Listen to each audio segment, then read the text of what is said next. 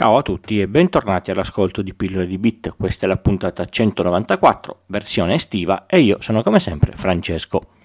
Prima di iniziare una nota importante, ho fatto un po' di cambiamenti nei feed, se siete iscritti direttamente da Spreaker vi conviene cambiare passando al feed diretto sul sito o passando da Apple o da Google. Se mi ascoltate da Spotify dovrebbe tornare tutto normale nel giro di qualche settimana, spero. Se notate stranezze per cortesia fatemelo sapere. L'importante è che non passiate più da Spreaker, lì resteranno solo le ultime 5 puntate più recenti e basta. Agosto, caldo, magari siete in vacanza. Queste 5 pillole estive saranno monotematiche, brevi e perfette ad essere ascoltate in pieno relax. Vi parlo delle stampanti e più precisamente di alcuni tipi di stampa, da quelle più antiche a quelle più moderne. Una delle prime versioni di stampa fu la naturale evoluzione delle macchine da scrivere, la stampante a margherita.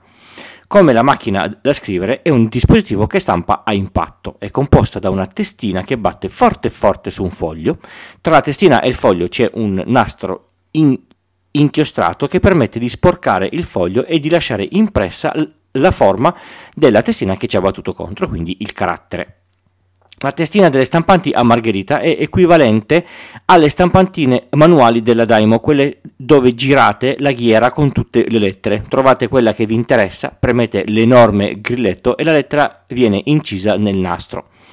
Su questo tipo di stampanti il meccanismo è pressappoco lo stesso, un enorme disco, si fa per dire, con tutte le lettere in rilievo in negativo, disposte a cerchio come petali di una margherita. Eh c'è chi dà i nomi ai dispositivi, è ricco di fantasia.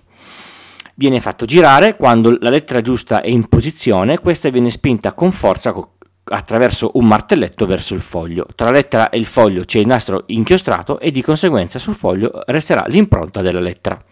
A questo punto la margherita si sposta di un carattere più a destra, pronta per stampare un altro carattere. Il nastro inchiostrato viene fatto scorrere un po' per evitare che la lettera possa trovare una parte che sia stata già usata e lasciare sul foglio la lettera eh, sbiadita.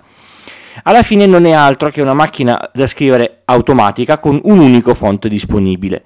Come tutte le stampanti a, infa- a impatto, se viene infilato un foglio con carta copiativa, con una sola passata possono essere stampate più copie della stessa pagina.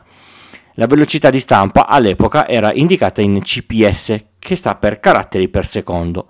Non era ovviamente necessario parlare di risoluzione, visto che il carattere era solo uno di una sola dimensione.